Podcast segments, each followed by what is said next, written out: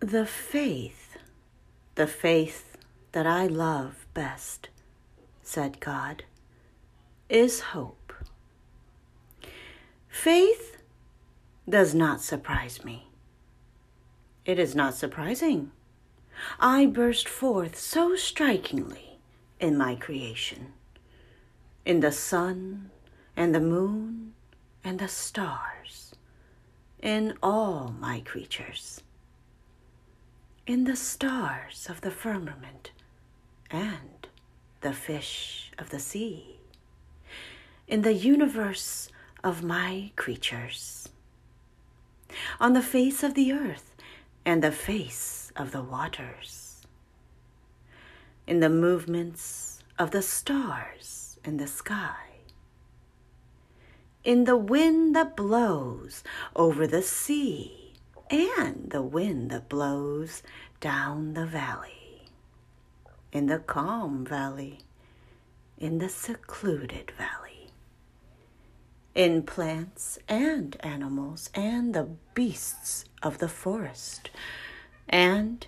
in man, my creature, in peoples and men, and in kings and common people, in man and in woman, his mate, and especially in children, my creatures.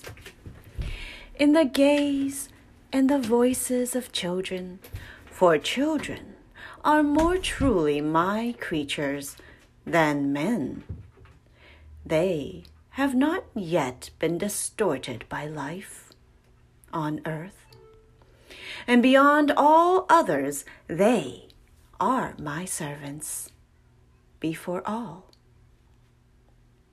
And the voices of children are purer than the voice of the wind in the calm of the valley, in the secluded valley. And the gaze of children is purer than the blue of the sky, than the milky sky, purer than the than a star's ray in the calm night.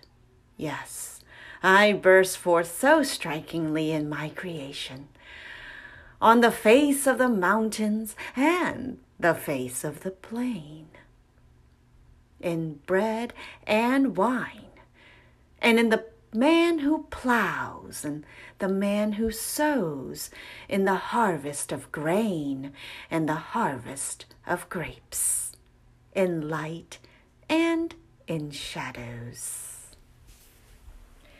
And in the heart of man, which is the deepest thing in the world, in the created world, so deep that it is impenetrable to every gaze, excepting my gaze.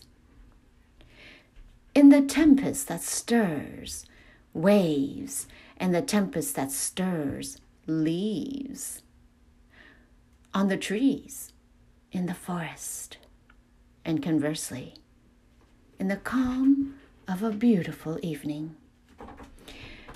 In the sea in the sand of the sea, and in the stars, which are grains of sand in the sky, in the stone of the threshold, and the stone of the hearth, and the stone of the altar, in prayer, and in the sacraments. In the houses of men, and in the church, which is my house on earth. In my creature, the eagle which flies among summits, the royal eagle which has a wingspan of two meters and perhaps three. And in my creature, the ant that crawls and hoards minutely in the earth, in the ant, my servant, and even in the serpent. In the ant, my servant, my tiny servant that hoards minutely, the miser, that works like a wretch and does not stop and takes no rest, but death in the long sleep of winter.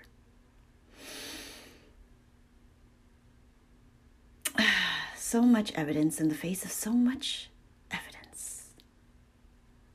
I burst forth so strikingly in my whole creation, in my tiny, tiny creature, in my tiny servant, in the tiny ant that hoards minutely, that hoards minutely like man, like tiny man, and that hollows tunnels in the earth, in the cellars of the earth, for storing his paltry treasures, wretched treasures, and even in the serpent, which deceived woman, and because of that crawls on its belly, and which is my creature and my servant. The serpent which deceived woman, my maidservant, which deceived man, my servant. I burst forth so strikingly in my creation. In everything that happens to man, to peoples, and to the poor, and even to the rich who do not wish to be my creatures, and who shield themselves from being my servants. In all the evil and good things man makes and destroys, and I let go because I am the master, and I make what he has destroyed, and I destroy what he has made. Even to the temptation of sin, even there. And in everything that happened to my son because of man, my creature, whom I created. In the conception, the birth, and the life, and the death of my son, and in the holy sacrifice of the Mass, and in every birth. And every life, in every death, and in the eternal, the life eternal, which will never end, which will overcome death. I burst so strikingly in my creation that truly these poor people would have to be blind not to see me.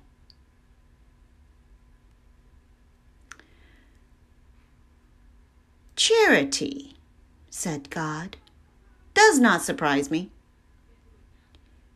Charity, it is not surprising. These poor creatures are so wretched that unless they have hearts of stone, they would not love each other no, the, unless they have hearts of stone, why would they not love each other? Why would they not love their brothers? Why would they not take the bread from their own mouths, their daily bread, to give it to wretched passing children? My son received from them just such charity. My son, their brother, such great charity. Hope, said God, that does surprise me. Even me. That is surprising. That these poor children, seeing all that goes on, should believe that tomorrow will be better. That they see what goes on today and believe that tomorrow morning will be better. That is surprising, and it is certainly the greatest wonder of our grace. I myself am surprised by it. and my grace must indeed be of incredible power and flow from a spring like an endless river. Since that first time it flowed, and during the eternity, it has been flowing. In the natural and supernatural creation, in my creation, spiritual and carnal, and yet spiritual. In my creation, eternal and temporal, and yet eternal. Mortal and immortal. And that time, oh, that time, since that time that it flowed like a river of blood from the pierced side of my Son. How great must be my grace, and the power of my grace is this little hope, wavering at the breath of sin, trembling in every breeze, nervous at the last, at the least breath, is as unchangeable, remains as faithful, as upright, as pure, and invincible, and immortal, and impossible to quench as this little flame in the sanctuary, which burns forever in the faithful lamp. A flickering flame has traversed the denseness of worlds. A wavering flame has traversed the denseness of time. A nervous flame has traversed the denseness of nights. Since that first time when my grace flowed from the creation of the world, since the eternity that my grace has been flowing for the preservation of the world. Since that time when the blood of my Son flowed for the redemption of the world. A flame impossible to assail, impossible to quench by the breath of death. What surprises me, said God, is hope. I cannot get over it. This little hope who looks like a slip of a girl, this little girl, hope immortal hope.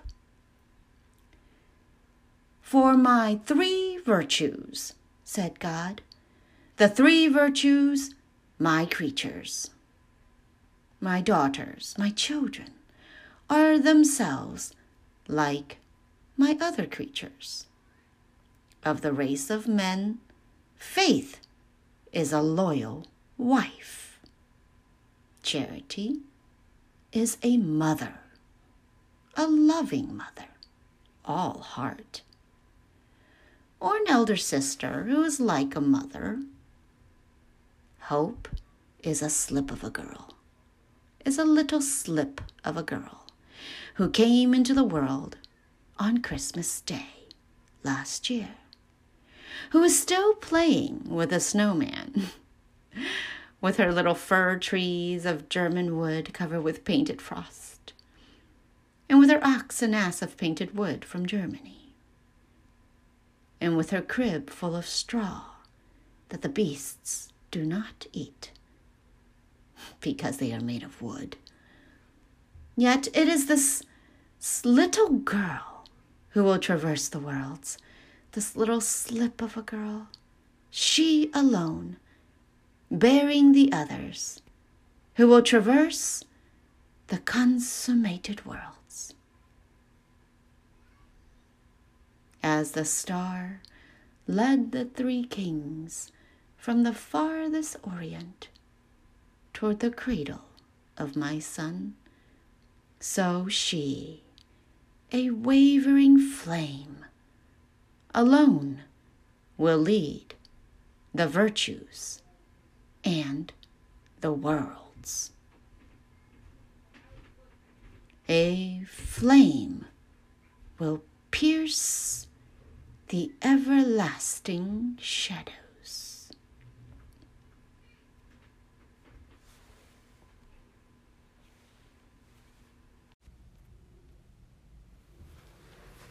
The priest speaks. Minister of God, the priest says, What are the three theological virtues? The child replies, The three theological virtues are faith, hope, and charity. Why are faith, hope, and charity called theological virtues? Faith, hope, and charity are called theological virtues because they refer directly to God. What is hope? Hope is a supernatural virtue by which we confidently expect from God His grace in this world and eternal glory in the next. Make an act of hope. Oh my God, I hope with firm confidence that you will give me, through the merits of Jesus Christ, your grace in this world, your glory in the next, because you have promised me this, and you are supremely faithful to your promises.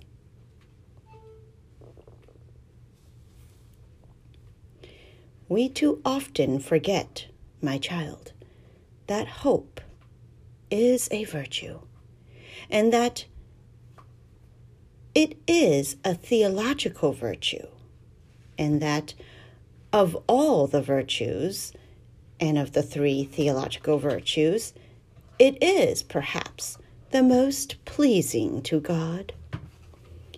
That it is assuredly the most difficult that it is perhaps the only difficult virtue, and that doubtless it is the most pleasing to God. Faith, faith can be taken for granted. Faith gets along on its own. In order to believe, one need only let go. Look about. In order not to believe, one would have to make a violent effort to torture, to torment, thwart oneself, to embrace, to, to brace oneself, attack backwards, reverse oneself, increase one's strength. Faith is quite natural, quite lively, quite simple, quite thriving. Heartily thriving, very lively. It is a good woman of one's acquaintance, a good old woman, a good old parishioner, a good old woman of the parish, an old grandmother, a good parishioner. She tells us stories of olden times that happened in olden times. In order not to believe, in order not to believe, my child, one would have to close his eyes and stop up his ears so as not to see, so as not to believe.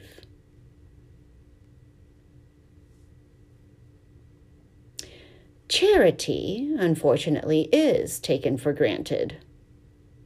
Charity gets along on its own. To love one's neighbor, one has only to let oneself go, to look at so much distress. In order not to love one's neighbor, one would have to make a violent effort to torture, torment, thwart oneself, harm oneself. Go against nature, act backwards, reverse oneself. increase one's strength.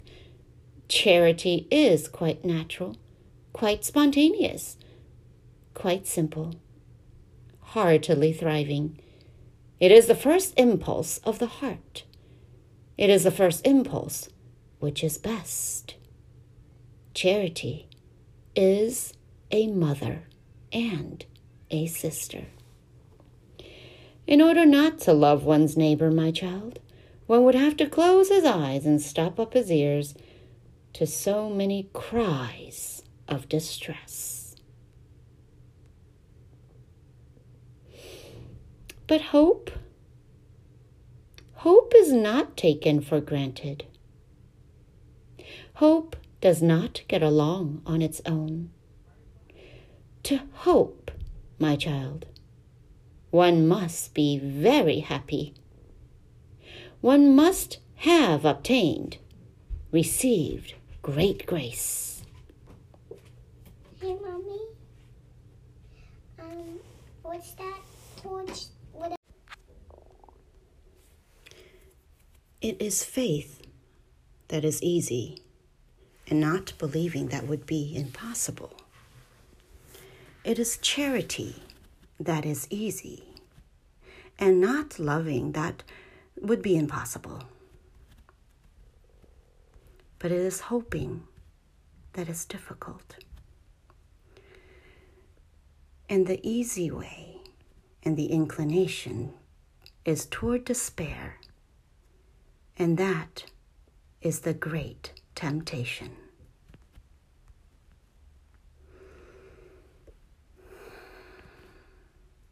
Little Hope moves forward between her two big sisters and is not even noticed. On the road to salvation, on the carnal road, on the rough road to salvation, on the endless road, on the road between her two sisters, little Hope. Moves forward. Between her two big sisters, the one who is married and the one who is a mother.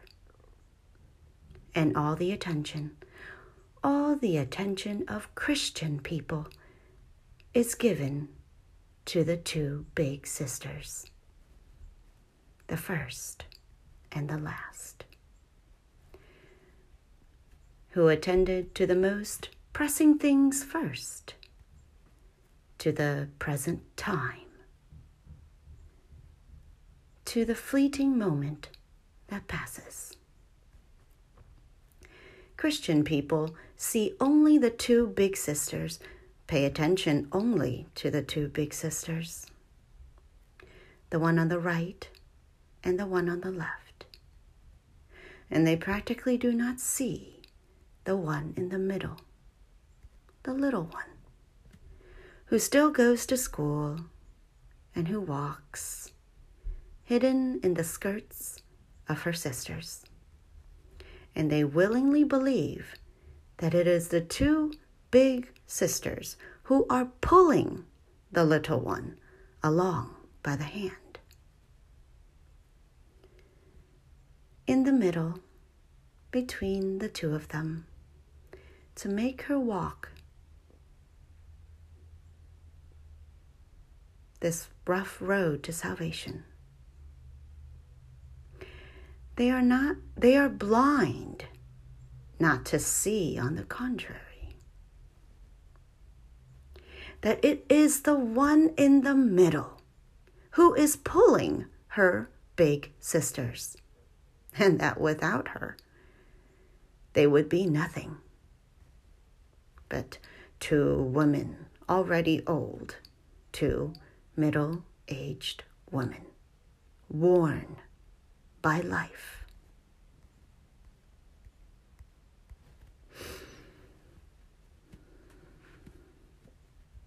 It is she, the little one, who pulls the whole weight.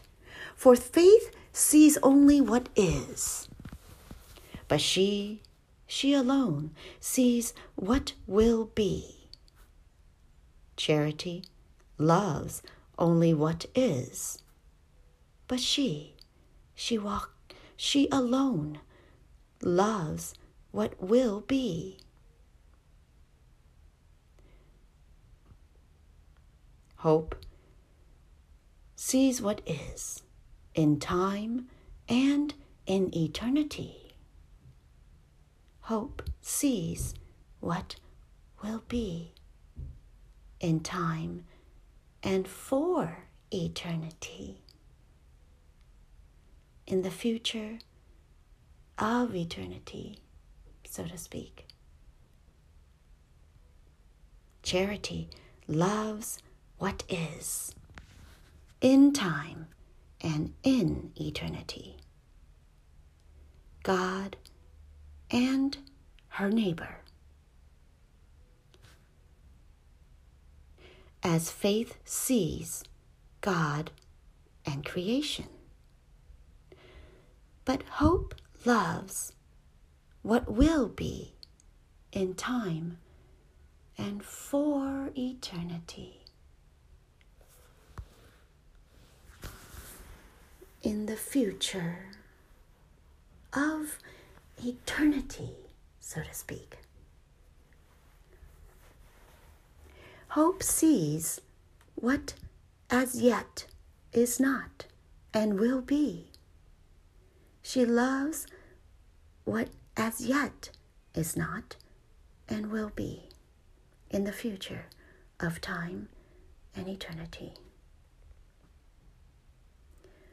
On the sandy, toilsome, uphill road, the uphill way, pulled, dragging on the arms of her two big sisters who hold her by the hand, little Hope moves forward.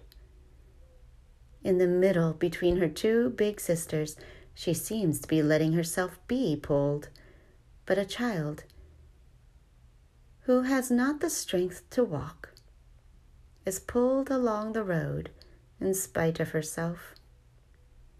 And in reality, it is she who leads the other two and pulls them, who leads everybody, who pulls everybody, for people never work except for their children.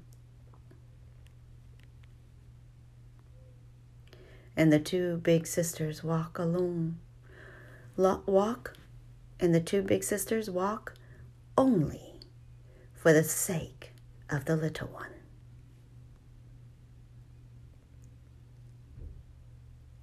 My three virtues, said God, Master of the three virtues. My three virtues are no different from men and women and their homes.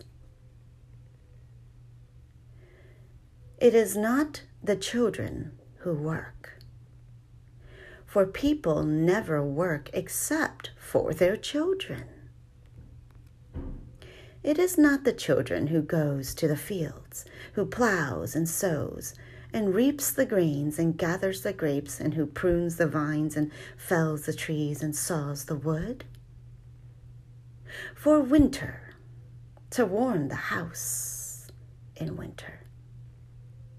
What father would have the heart to work except for his children? If it were not for the sake of his children, and in winter when he works hard, in the forest, when he works the hardest, with a bush hook and saw and hatchet and axe, in the icy forest. In winter, when snakes sleep in the woods because they are frozen. And when the bitter north wind blows, piercing his bones, biting through all his limbs, and he is thoroughly chilled, and his teeth chattering, and the frost forms icicles on his beard. Suddenly he thinks of his wife, who has stayed at home, of his wife, who is such a good housewife.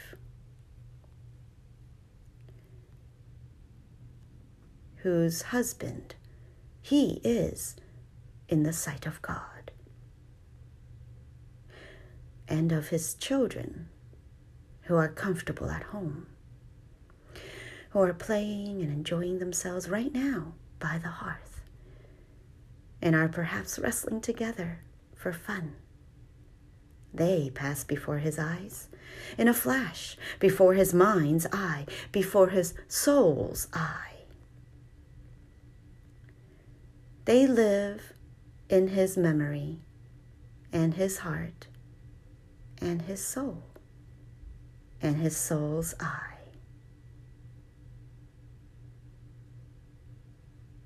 They live in his gaze. In a flash, he sees his three children playing and laughing by the hearth. His three children, two boys and a girl, whose father he is in the sight of God. His eldest, his boy, who has 12, who was 12 in the month of September, come in. His daughter, who was nine in the month of September. Um, noodle cup, but I do like the eggs too. I'll have one of the eggs in the noodle cup. Okay, that's not Uh, okay, I'll have the noodle cup. okay. Um, But if nobody eats it, I'll eat it. oh, okay. So you fished the noodle cup because I, Yeah, because it was little. I'm not sure if when I like this, I made it for him. I was like, wait, does he even like? If nobody, Daddy might eat it. If not, I'll, I'll, I'll, I'll take it, and and I'll take a noodle cup to wash. It. You know, just broth in the morning. Yeah.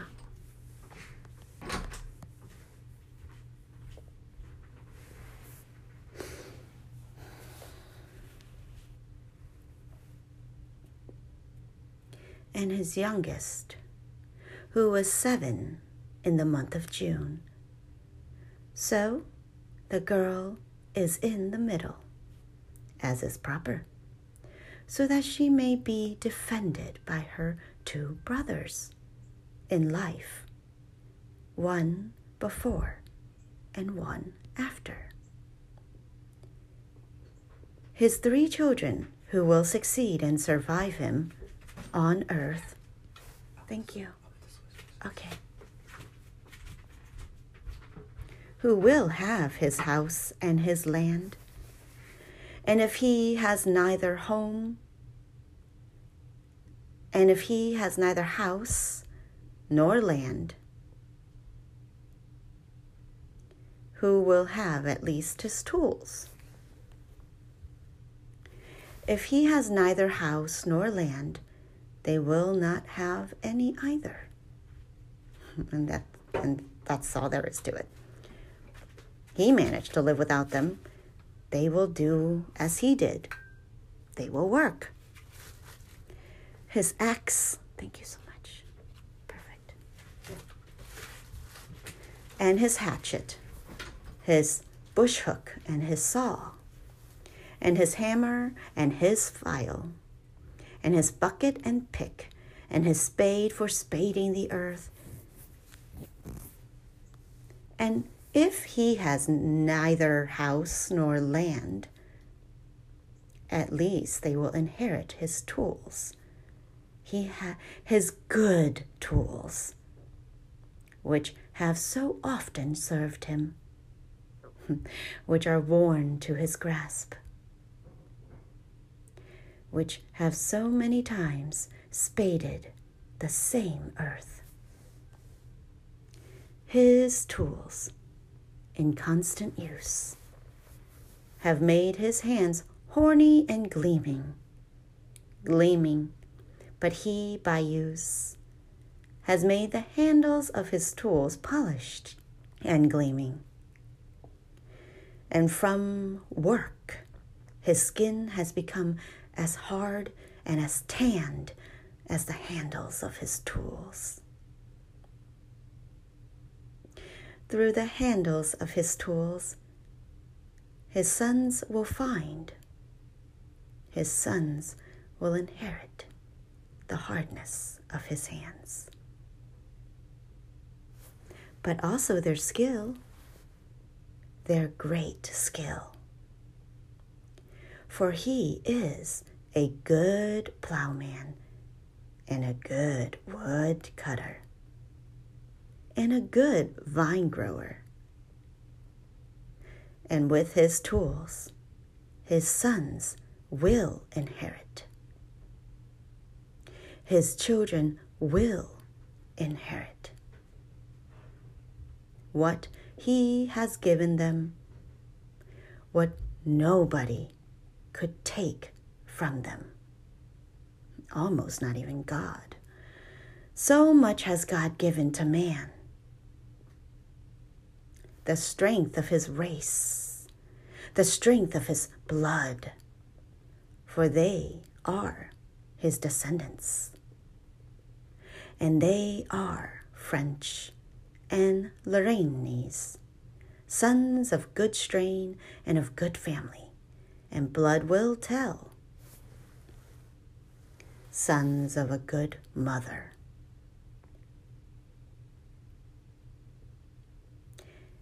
And above all, away above all, along with his tools and his strain and his blood, his children will inherit that which is worth more than a house and a parcel of land to leave to one's child. For the house and the land are perishable and will perish. And the house and the land are exposed to the wind of winter, to the bitter north wind that blows in this forest. But the blessing of God is not blown away by any wind. That which is worth more than tools, which is work, which is more workable, more practical than tools, that which does more work than tools. And anyway, tools finally wear out, like men that which is worth more, which is more lasting than strain and blood, even more lasting. For even strain and blood are perishable and will perish, except the blood of Jesus, which will be shed world without end. And even strain and blood are exposed to the wind of winter, and there can be a winter of the strain. Along with his house, perhaps, if he has one, if he has one, and his land. With his tools, certainly, and his strain and his blood, his children will inherit that which is above all. The blessing of God, which is on his house and on his strain. The grace of God, which is more valuable than anything. He knows this. The grace which is given to the poor man and to him who works and who brings up his children well. He knows this because God has promised it. And he is supremely faithful to his promises.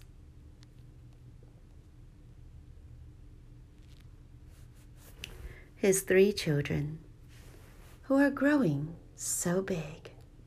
Page 18. If only they do not get sick and who will surely be taller than him. How proud of this he is in his heart. And his two boys will be awfully strong. His two boys will replace him. His children will take his place on earth when he is no longer here. His place in the parish and his place in the forest. His place in the church and his place in the house. His place in the town and his place in the vineyard. And on the plain and on the hill and in the valley. His place in Christendom. Well, anyway, his place as a man and a Christian, his place as a parishioner, as a plowman, his place as a peasant, his place as a father, his place as a son of Lorraine and a Frenchman. For these are places, heaven knows, that must be occupied. And all that must go on when he is no longer here as at present. In the same way, if not better, the peasantry must go on. And the vines and the grain and the harvest and the gathering of grapes and the plowing of the earth and the pasturing of beasts, when he is no longer here as at present. In the same way, if not better, Christendom must go on. The militant, the church militant, and for this there must be Christians, always. The parish must go on. France must go on, and Lorraine, long after he has ceased to be. As well as at present, if not better. He thinks tenderly of the time when he will have ceased to be, and when his children will take his place on earth in the sight of God. Of that time when he will have ceased to be, and when his children will be and when his name is spoken in the town, when he is talked of, when his name comes up by chance in conversation, it will no longer be of him they are speaking, but of his sons. It will be both of him and not of him. It will be both of him and not of him, since it will be of his sons. It will be his name, and it will no longer be his name, since it will become the name of his sons. And he is proud of it in his heart, and how tenderly he thinks that he will no longer be himself, but his sons and that his name will no longer be his name, but the name of his sons. That his name will no longer serve him, but will serve his sons. He will bear the name honorably in the sight of God. Who will who will bear the name honorably in the sight of God? openly and proudly, as he does, better than he does. And when his name is spoken, it will be his son that is being called, and it is of his son that they will be speaking. He himself will long have been in the cemetery, round about the church. He that is to say, his body, side by side with his forefathers and the fathers of his forefathers in a row with them, with his father and his grandfather, whom he knew, and with all the others, all those that he has not known, all the men and all the women of his strain all the ancient men and ancient women, his ancestors and forebears, and his grandmothers, as many as there have been since the parish was founded. By some saintly founder, come from Jesus, his body, for as for his soul long ago he commended it to God, putting it under the protection of his patron saints. He will sleep.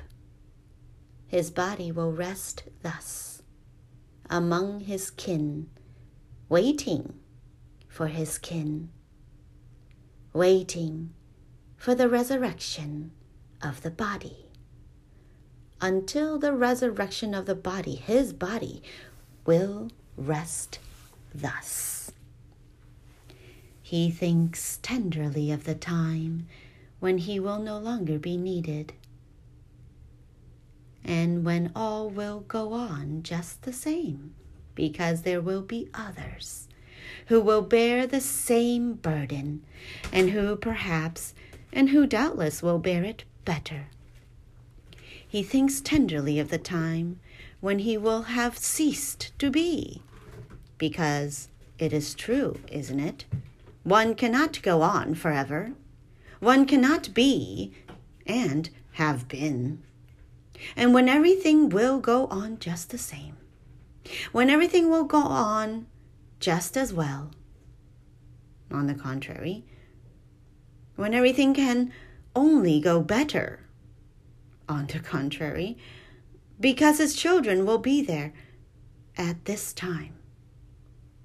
His children will do better than he, of course, and the world will be better run later on. He is not resentful of this, on the contrary, nor of having come to the world at a different at a difficult period and of having doubtless prepared maybe a less difficult period for his sons. What madman would be resentful of his sons and of the sons of his sons does he not work solely for his children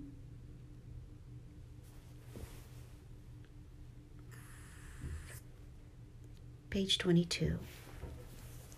He thinks tenderly of the time when people will scarcely think of him except on account of his children.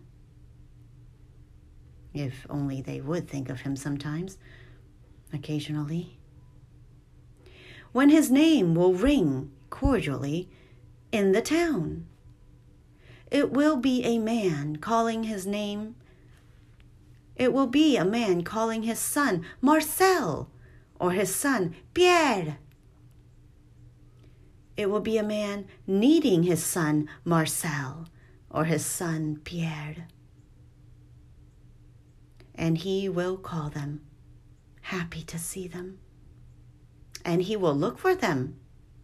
For it is they who will reign with the men of their age and their period. It is they who will reign on the face of the earth. Perhaps for a little while longer, some old man who remembers will say, The two Sevin boys, they're fine fellows. It is not surprising. Look at the family. The father was such a fine man. A little later, young men will repeat with confidence, Their father was such a fine man. But already They will not know anything about it. Then they will not know any more. And even this, even this remark will be heard no more. He thinks tenderly of the time when he will not even be a subject of conversation. It is for this, for this that he works. For isn't it for their children that people work? He will be only a body in six feet of earth, under six feet of earth, under a cross. But his children will be. He greets tenderly the new time when he will have ceased to be, when he will be no more, when his children will be the reign of his children. Page 23. He thinks tenderly of the period which will no longer be his period, but the period of his children, the reign of time of his children on earth. And that time when people say, the Sullivans, it will not be he, but they, without any explanation. His children will bear the name of Sevin, or the name of Chenin, or Joffin, or Damrémont, or any other name of Lorraine. Any other Christian surname belonging to France and Lorraine. At the thought of his children, who will have become men and women, at the thought of the period of his children, of the reign of his children on earth in their turn, a tenderness, a warmth, a feeling of self respect rises in him. Good heavens, could that be pride? But God will forgive him. How well and strong his sons will be in the forest. Great God. Boys as strong as oaks. In the forest when the winter wind blows, the bitter north wind that will pierce their bones and make icicles in their beards. He laughs at the thought of what they will look like. Page 24. He laughs to himself and perhaps even outwardly, openly, when he thinks what they will look like when they have beards. And he thinks tenderly of his daughter, who will be such a good housewife, because surely she will be like her mother. he will have ceased to be. Of course, he will have ceased to be. He will have died. But there will be others. Good God, there will be others. One must hope. We already know the taste of bread, and who will know how to bite into a good round loaf, who will hungrily eat their daily bread who will hungrily eat their daily bread and their external bread. They will get along very well without him, and he will no longer sit at table, for it is crowded at the table when new children arrive and grow up. Others, his children, who will live and die after him if things follow their natural order and whom he will meet again in paradise. There will be others, thank God. France must continue. France will not be idle, nor Christendom, nor Lorraine, and the parish will not be idle, nor will the vines nor the grain. It is natural that a father die before his children. He thinks of them by God's grace. The blood at once flows back into his heart and warms him as much. He surges back into his into all his limbs right to the tips of his fingers.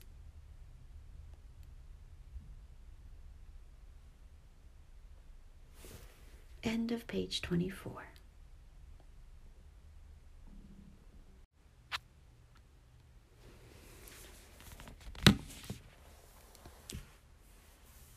And surges back into all his limbs, right to the tips of his fingers, as much as if he had drunk a glass of good Meuse wine from the slopes above Chapoy, and the numbness that he had in his fingers. And it did not help to blow on his fingers, disappears as if by magic. And now he feels nothing but the prickling, prickling warmth at the tip of his fingers and the bitter north wind, which is still blowing because he has no children, because it is a creature without life and does not know about all those things. The bitter north wind in the forest comes now and freezes two big tears that are foolishly running down his cheek. In the furrows of his two cheeks and disappearing in his bushy beard like two icicles. then he laughingly and ashamed, laughingly inward and ashamedly inward and outwardly, and being and even laughing aloud, for he is gentle and ashamed of weeping. I mean, in a man, Then the poor man tries to be tricky, pretends he has not wept.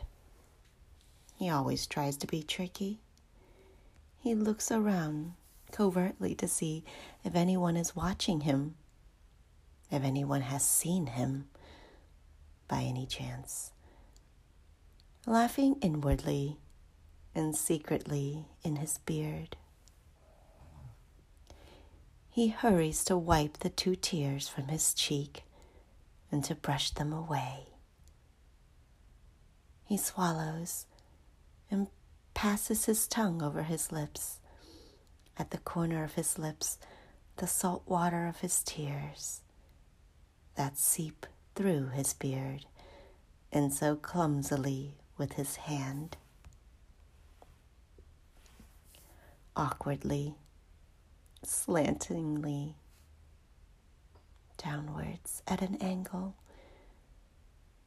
With the back of his thumb, he hurries to brush away his tears and the trace of his tears, so that no one should notice, so that no one should see that he has wept, and go making fun of him in the town because a man must not weep.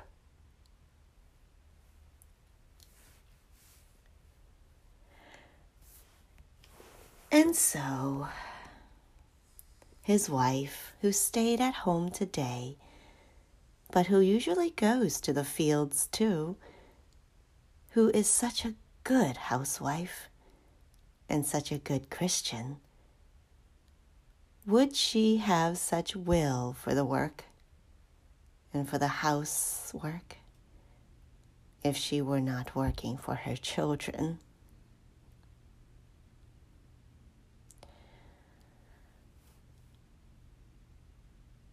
So, and not otherwise, everyone works for the little girl, Hope.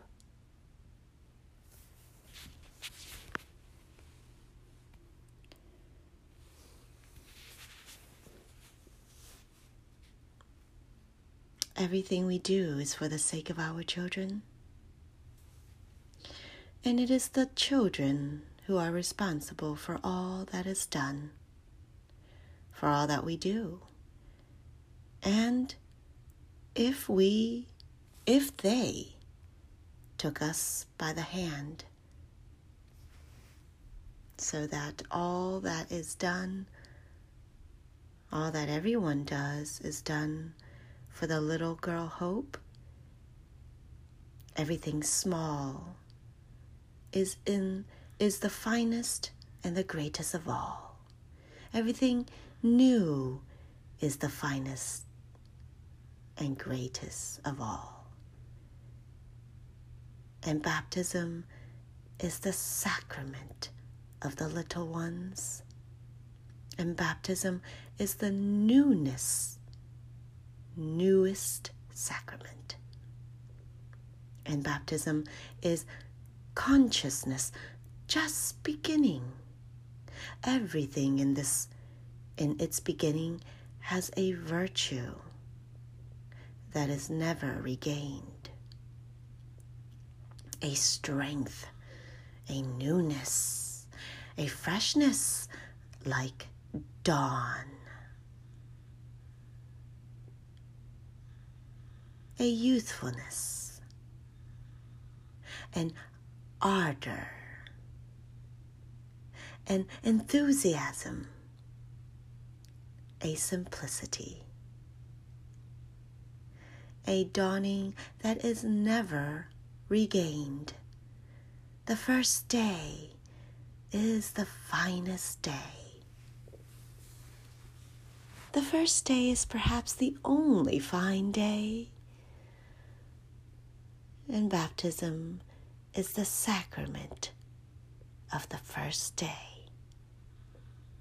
And baptism is all that is finest and greatest, accepting the sacrifice and the partaking of the body of our Lord.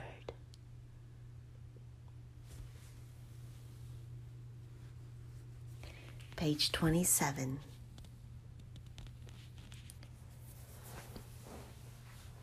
In what is just beginning, there is a source, a strain that is not repeated,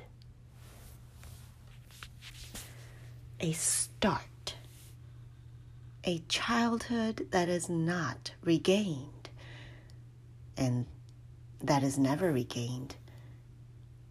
Now, the little girl Hope is she who is always beginning. This dawning, perpetual dawning, this childhood, perpetual childhood. Good heavens, what would we do? What would we be if it were not for children? What would become of us? And the two big sisters very well know that without her, they would be only temporary maid servants, old maids in a thatched hut, in a dilapidated shanty that gets more ramshackle every day. That wears out along with old, with the old women who grow old all alone that live drearily in a hovel, childless woman, a dying line.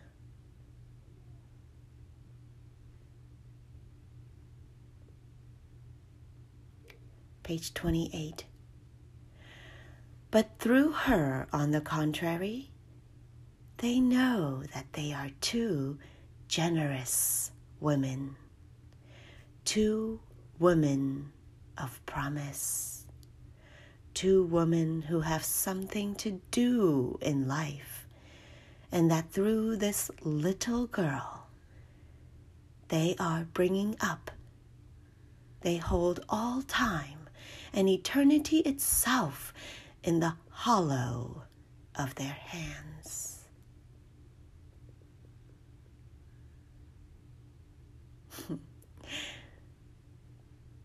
so it is the children who do nothing.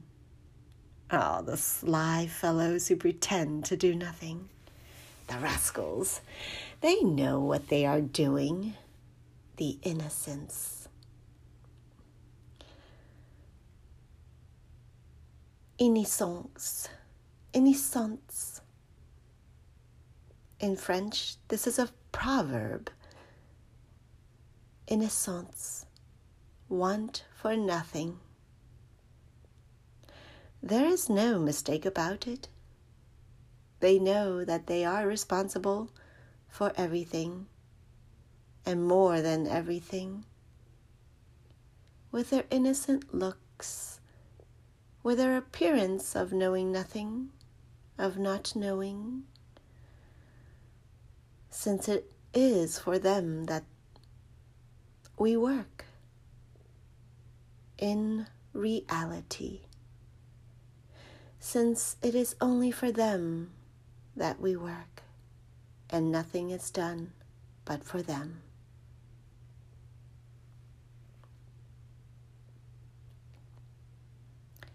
Page 28 And everything that is done in the world is done only for them, which explains the look of confidence they have, so pleasant to see the frank gaze, the gaze that cannot be met and yet meets all others, so gentle, so pleasant to see, the gaze impossible to meet, the frank gaze, the direct gaze they have, the gentle gaze that comes direct from paradise so sweet to see and to receive the gaze of paradise, which explains the brows they have, their confident brows.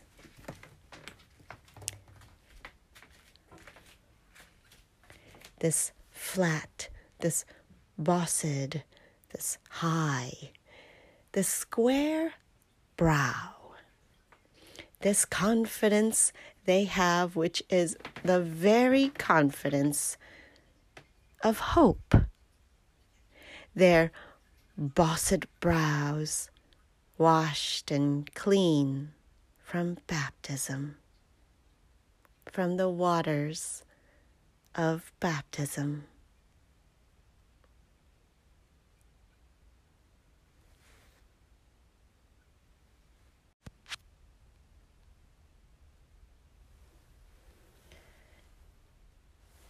And this manner of speech they have, these voices so gentle and yet so confident, so sweet to hear, so young, these voices of paradise.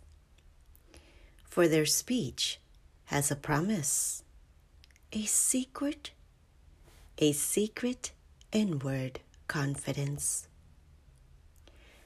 As their young gaze has a promise, a secret inward promise, in their brows and their whole persons, their little majestic, reverend persons. Happy children, happy Father, happy hope, happy childhood their little bodies, their little persons, all their little gestures are brimful and overflowing with hope, sparkling, overflowing with innocence, which is the very innocence of hope.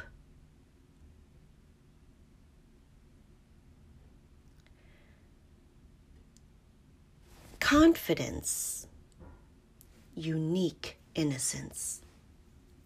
Page 20. Confidence, in, in, inimitable innocence. Inimitable. Yeah, imitate, no. Ignorance of the child, innocence beside whom saintliness itself. The purity of the saint is only refuse, refuse and decay. Youthfulness of heart, hope, the childhood of the heart, gentle children, inimitable children, little brothers of Jesus, young children, children beside whom the greatest saints are only age and decay. Children, that is why you are the masters and command in the homes. We know why. A look, a word from you, and the most stubborn heads are bowed. You are the masters, and we well know it. We well know why. Each of you is a child Jesus. And what man, what fool, what blasphemer would dare to call himself a man of Jesus, a man Jesus? Would dare to call himself a man Jesus? What saint, what very great saint would even dare think of it? And you very well know that you are masters in the homes. Your voice says so. Your gaze says so. And your curls and your mischievous expression. and when you ask for something, you ask laughingly because you are sure of getting it. You know very well you will get it.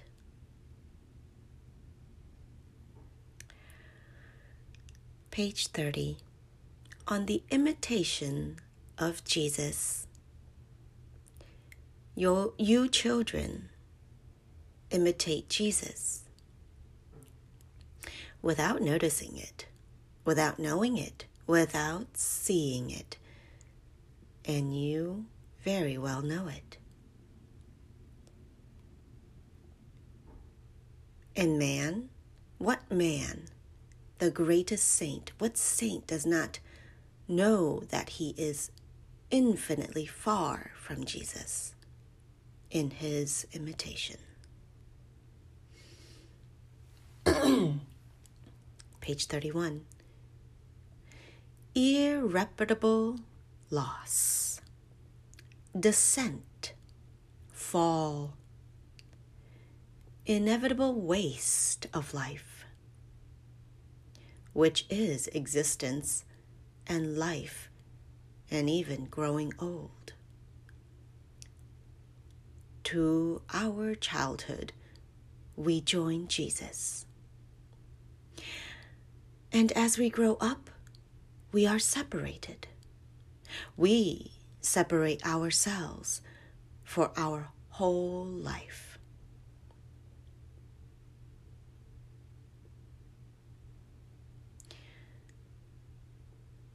children your ignorance, your confidence, your innocence is the very ignorance and the very innocence of Jesus, of the child Jesus, and his timid confidence. You are hopes, as the child Jesus was a hope. Really, you are the little Jesus. That is why, children, we are so happy that you are the masters and that you command in the homes. This is the very commandment of hope. Your reign is hope's own reign. For we men, what are we with our poor imitation? And your command is the very commandment of Jesus. Hmm. Strange fate, strange destiny, destination of man. When we are children, we are the little Jesus. We join the child Jesus. And when we are men, separate, what are we? Handsome children, their gaze is the very gaze of Jesus. Your blue gaze of the child Jesus, your beautiful gaze, your brow is the very brow of Jesus. Your voice is the very voice of Jesus. And we, what are we? With our veiled gaze, our veiled brow, our veiled voice. And at the corner, corners of our lips, the curl of bitterness. And at best, the curl of penitence. We are never more than innocence regained. And we are the first innocence. And they are the first innocence. We are never more than the innocence regained, and they are the first innocence. What becomes of us? What has become of us? What do we know? What can we do? Hmm. what do we do? What do we have? We never have anything but restored innocence. And they have the first innocence. And supposing the best, at the very best, taking everything. For the best, we would never be anything but innocence conserved. And they are the first innocence. And as much as ripe fruit, just fruit, taken from the tree is superior to conserved fruit. Fresh is better than conserved fruit. So, the innocence of the child is superior to the innocence of man. Is worth more than what man no longer even dares to call his innocence.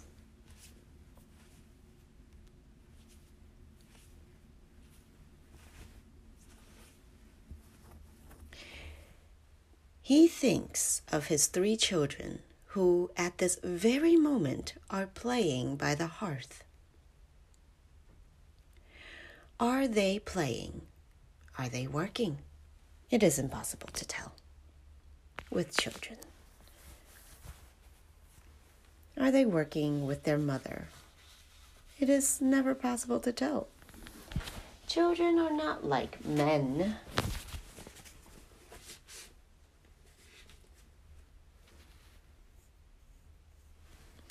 For children, playing, working, resting, stopping, running are all one, all the same, are all the same thing.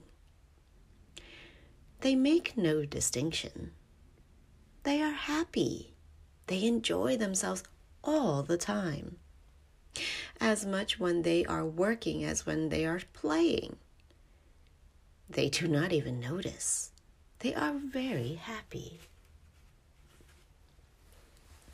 So, their commandment is the very commandment of Jesus, of the child Jesus. Hope also is she who enjoys herself all the time.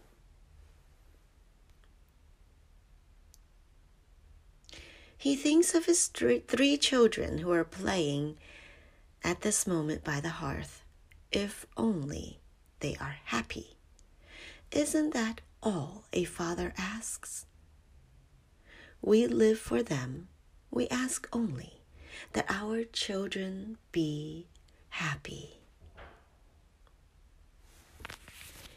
He thinks of his children, whom he placed especially under the protection of the Blessed Virgin.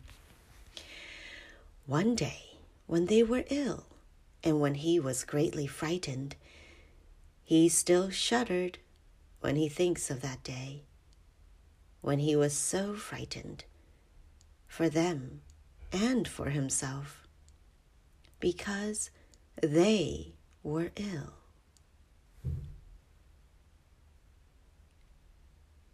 Page 34. He had trembled in his shoes at the very idea that they were ill. He had understood that he could not live like that. With his children ill, and his wife who was so frightened, so terribly frightened, that her gaze was absent. Her brow wrinkled, and she said not a word like an animal in pain. That is silent, for her heart was wrung. She breathed like a woman being strangled, her heart in a vice, her throat in a grip of fingers in the jaws of a vice. His wife, who was gritting her teeth, tightening her lips, and who hardly spoke and whose voice was strange, whose voice belonged to someone else. So terribly frightened she was, and did not want to admit it. But he, heaven knows, was a man he was not afraid to speak. He had understood perfectly that things could not go on like that. Things could not continue like that. He could not live with his children ill. Then he had taken a step a daring step. He still laughed when he thought about it. He even admired himself a little for it. And truly, he had some reason to. And he still shivered at the thought of it. He had to admit that he had been awfully bold and that it was a bold step. And yet, all Christians can do the same and even wonder why they do not. Just as you pick up three children and pull all three of them and put all three of them together at the same time for fun, as in a game. Page 35. In the arms of their mother and nurse who laughs and protests because there are too many, and she will not have the strength to hold them. He, boldly like a man, he had picked up, in prayer he had picked up. France must go on. Christendom must go on. His three children, from where they were lying in illness and misery, and calmly he had put them. In prayer he had put them. Calmly into the arms of her who bears all the sorrow of the world, and whose arms are so full. For the Son took all the sins, but the Mother took all the sorrow.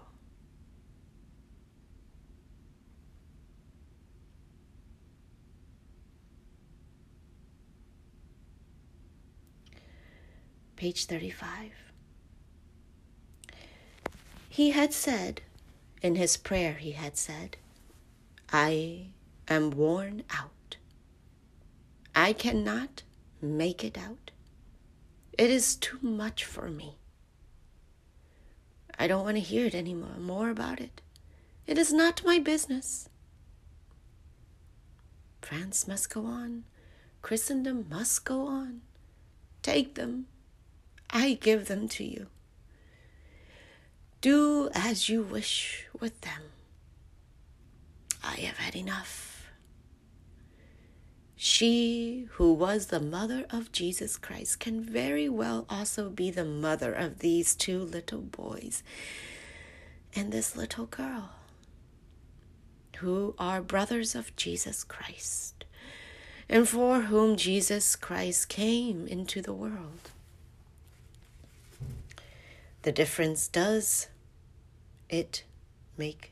What difference does it make to you? You have so many others.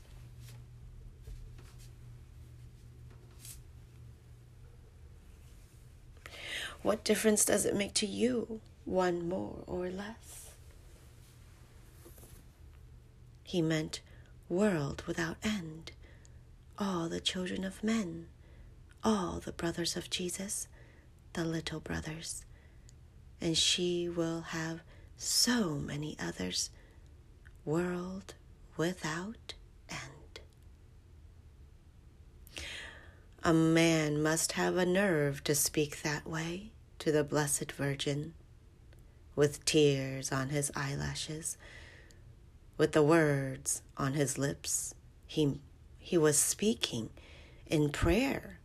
He was speaking thus, inwardly. He was very angry. God forgave him. He still shivers over it. But he was awfully glad to have thought of it. The foolish man, as if it were he who had thought of it. The poor man. He was speaking with great anger. God keep him. And with great violence and inwardly, within this great anger and this great violence, there was great devotion. You see them, he was saying. I am giving them to you. And I am going home. I am escaping so that you cannot give them back to me. I'll have no more to do with them. You can see that. How he congratulated himself on having had the courage to take that step. Not everyone would have dared. He was happy. He was congratulating himself, laughing and trembling. He had not spoken of it to his wife. He had not dared. Women may be jealous. It is better not to create trouble in one's home and to have peace. He had arranged that all alone it was safer and less trouble. Since that time, everything had been going well naturally. How could things go otherwise than well? Since it was the Blessed Virgin who was taking over, who had taken the responsibility. She knows better than we do. And she, who had taken them, although she had others before those three, he had taken a unique step. Why don't all Christians take it? He had been awfully bold. Nothing ventured, nothing gained, right? Only the faint hearted lose. It is even strange that all Christians do not do the same. It is so simple. You never think of the simple thing. You know, we search and search. We go to great pains. We never think of the thing that is simplest. Anyway, we are stupid. Might as well say so at once. And she, who had taken them, although she had no lack, and had others before those three. She would have others. She had others afterward. She had had others, and would have others world without end. And she, who had taken them, he knew all along that she would take them. She would not have the heart to leave them orphaned. How cowardly he had been, all the same. She could not leave them beside a boundary stone. That is what he was counting on, the rascal. She was forced to take them she who had taken them. He was congratulating himself over it.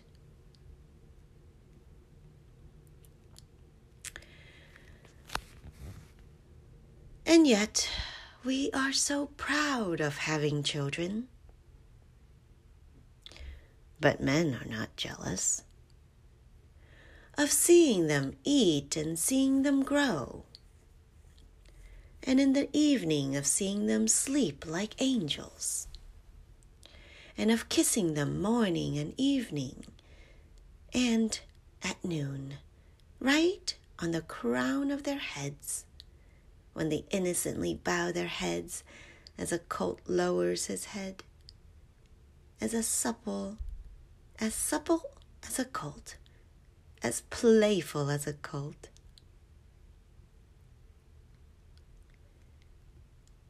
page 38.